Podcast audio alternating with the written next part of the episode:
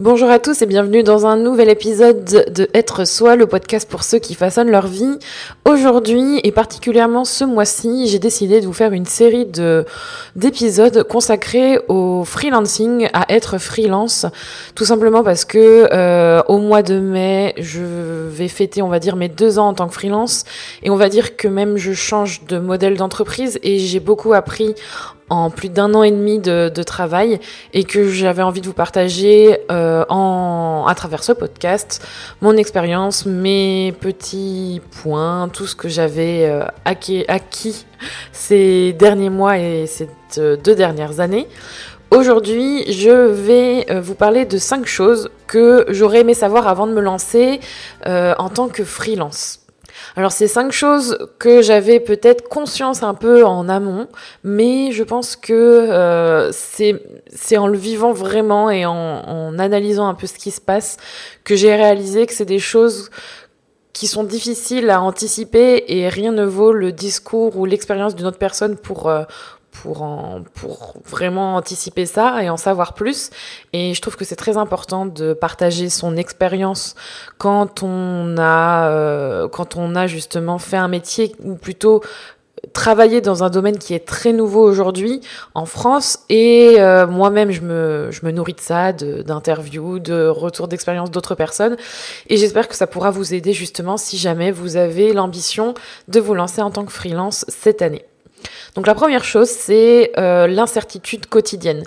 Je dirais même que c'est l'incertitude tout court. Je dis quotidienne parce que euh, c'est quelque chose qui euh, revient chaque jour et hum, vous pouvez ne pas vivre sans. C'est-à-dire que le être freelance, c'est avoir une incertitude sur le, le lendemain, sur le fait que vous allez peut-être perdre un client, que vous allez peut-être euh, pas forcément, euh, pas forcément être au top de votre forme et du coup devoir euh, abandonner une mission, que c'est pas forcément ce que vous voulez, que va falloir tester pour être certain et, et, finalement ce sera pas fait pour vous. Il y a aussi une incertitude par rapport à ce au futur en fait dans sa globalité. Et hum, ça peut être source de stress, ça peut être source de, de sentiments assez négatifs. Il faut vraiment en avoir conscience que euh, je pense que le fait de travailler euh, seul, je, vais, c'est d'ailleurs un, de, un, des deuxièmes points, euh, le fait de travailler euh, par soi-même, cette incertitude elle est uniquement gérée par vous. Et du coup ça peut devenir pesant c'est important de, d'en prendre conscience, mais c'est pas non plus une fatalité. Le fait d'avoir une incertitude en soi dans, dans l'avenir que, qui vous est réservé, c'est pas quelque chose de mauvais, au contraire, c'est aussi source de motivation pour moi. C'est-à-dire qu'aujourd'hui, par exemple, je traverse une, une phase de, on va dire, où je suis en train de, de changer de, de modèle de, d'entreprise. Euh, mais justement, je suis pas non plus certaine de ce que ça va donner. Je sais ce que je veux, je sais ce que je veux faire, mais il y a quand même cette incertitude qui est là et il faut en avoir conscience. Le deuxième point, c'est justement travailler seul et avoir conscience que vous allez être seul. Euh, vous serez seul à devoir prendre des décisions, vous serez seul à devoir faire des erreurs, vous serez seul à devoir aller à la pêche aux informations. Évidemment que vous pouvez demander de l'aide et demander de l'aide, c'est très important. Faut pas avoir peur de demander des informations, de l'aide à quelqu'un ou à euh, un organisme, mais vous allez être seul pour tout faire. Et ça peut être pesant aussi Personnellement, moi, j'aime beaucoup être seule, travailler seule et en équipe. C'est deux choses euh, que j'aime bien, mais j'aime bien travailler seule. C'est d'ailleurs pour ça que dès le départ, en fait, j'avais pas du tout envisagé de travailler en équipe ou d'ouvrir une agence. Euh, parce que j'avais envie de, de, me retrouver et d'être seule responsable de mes actes et de mes actions et d'en retirer tous les bénéfices derrière. Ça peut être super bien parce que vous avez la parfaite maîtrise de ce que vous voulez faire, c'est-à-dire que vous avez euh, pas la responsabilité de gérer quelqu'un, vous n'avez pas la responsabilité des erreurs d'une autre personne, mais c'est à double tranchant. Il faut aussi savoir que si vous faites des erreurs, ce sera vous et vous seul qui les aurez faites. Mais je trouve que c'est Honnêtement, je trouve que c'est très gratifiant et personnellement, de façon très subjective, travailler seul pour moi, c'est pas un point négatif, mais c'est à prendre en compte et je pense que c'est très important d'en avoir conscience, euh, tous ces points-là par rapport au fait de vouloir se lancer, parce que ça peut peser euh, dans la balance de votre décision, quoi qu'il arrive, donc il faut, euh, il faut quand même le garder en tête. La troisième chose, et pas des moindres, c'est euh, la polyvalence. Alors, moi, j'ai un métier où euh, justement il faut être ultra polyvalent. Je suis un peu le mouton à cinq pattes. Euh, ça me va très bien parce que je suis quelqu'un qui s'ennuie très vite et qui a besoin de faire beaucoup de choses différentes. Seulement, être polyvalent, c'est pas non plus être polyvalent dans les trucs que vous aimez. C'est-à-dire que concrètement, j'ai remarqué, et heureusement que j'avais pris cette décision et que j'en avais les moyens, euh, que je serais incapable de supporter la charge de la comptabilité à faire me concernant euh, de A à Z. Je fais que le strict minimum et euh, je suis admirative des personnes qui sont en auto-entrepreneur qui gèrent tout ce côté-là. Donc vous allez être polyvalent et sacrément polyvalent dans euh, la quête d'informations envers les organismes sociaux ou légaux, ceux qui viendront vous chercher des sous, je nommerai l'URSSAF, le RSI, la CIPAV me concernant, mais vous allez être aussi polyvalent dans euh, la relation commerciale, dans la, le marketing que vous allez faire de vous-même euh, par rapport à vos offres, dans euh, donc dans la relation commerciale, c'est-à-dire dans le démarchage, dans euh, dans justement acquérir des clients faire votre promotion. vous allez être aussi parfois dans le juridique, aller chercher de l'argent quand les clients ne vous paient pas, ou tout simplement pour déclarer votre société, donc tout ce qui est administratif aussi. Donc je vous nomme quatre trucs vraiment très relous pour moi. Hein. Il y a aussi la comptabilité. Tout ça, c'est des trucs euh, que vous ne pourrez pas déléguer. Honnêtement, moi j'ai cru qu'à un moment j'aurais, je pouvais tout déléguer, euh, mais vous n'aurez, je pense, pas les moyens de le faire. En général, c'est souvent ça. Vous n'avez pas les moyens de tout déléguer. Et de toute manière, même en ayant les moyens, il y a des choses que vous, qui vous incombent. Et il faut savoir être polyvalent. En plus de faire votre cœur de métier, il faut aussi faire tous les trucs qui incombe à un chef d'entreprise. Et être freelance, c'est être chef d'entreprise. Donc c'est très important de le prendre en compte. Si vous êtes...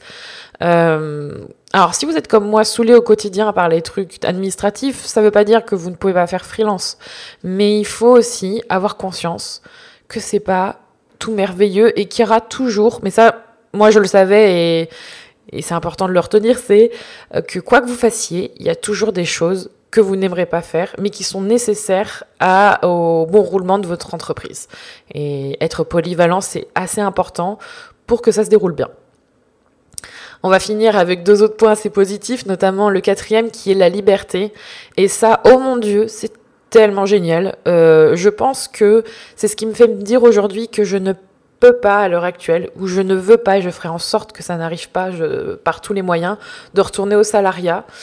Euh, parce qu'aujourd'hui, euh, je me vois pas en fait avoir une contrainte d'horaire, rien que ça, ou une contrainte euh, de cadre que je n'aurais pas établi. C'est-à-dire que si un matin j'ai envie de prendre un rendez-vous euh, médical ou personnel, je peux le faire, j'ai de comptes à rendre à personne.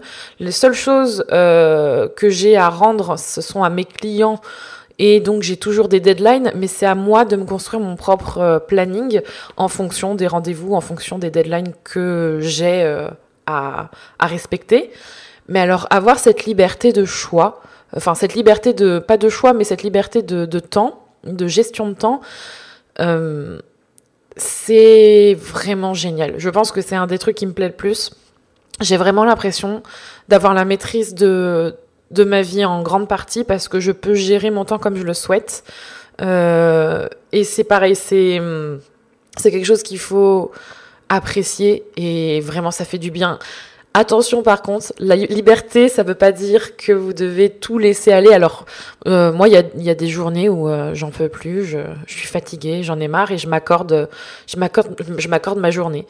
Euh, mais ça peut très très vite déraper sur euh, je m'accorde ma semaine. Et je peux vous dire que j'ai entendu beaucoup de personnes euh, quand je me suis lancée, euh, quand j'ai lancé mon entreprise, qui me disaient ah je serais pas capable, je serais pas capable d'être rigoureux. Je je me laisserais aller et tout. Mais euh, je pense que c'est voilà, c'est une question d'équilibre et il faut savoir être assez rigoureux et euh, être carré, c'est-à-dire avoir un cadre quand même que vous vous imposez.